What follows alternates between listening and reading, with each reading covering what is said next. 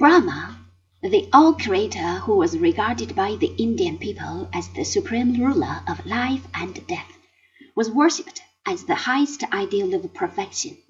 To become like Brahma, to lose all desires for riches and power, was recognized as the most exalted purpose of existence.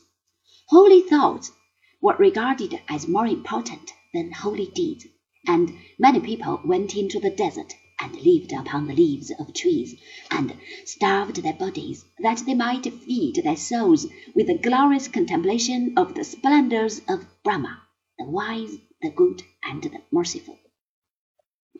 Siddhartha, who had often observed these solitary wanderers, who were seeking the truth far away from the turmoil of the cities and the villages, decided to follow their example. He cut his hair, he took his pearls and his rubies, and sent them back to his family with a message of farewell, which the ever-faithful Chana carried. Without a single follower, the young prince then moved into the wilderness. Soon, the fame of his holy conduct spread among the mountains. Five young men came to him and asked that they might be allowed to listen to his words of wisdom. He agreed to be their master if they would follow him. They consented, and he took them into the hills, and for six years he taught them all he knew amidst the lonely peaks of the Vindhya mountains. But at the end of this period of study, he felt that he was still far from perfection.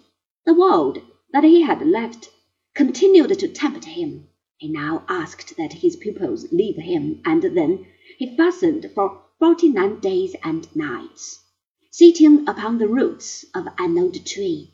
At last, he received his reward.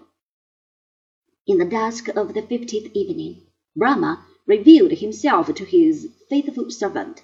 From that moment on, Siddhartha was called Buddha, and he was revered as the enlightened one, who had come to save men from their unhappy mortal fate.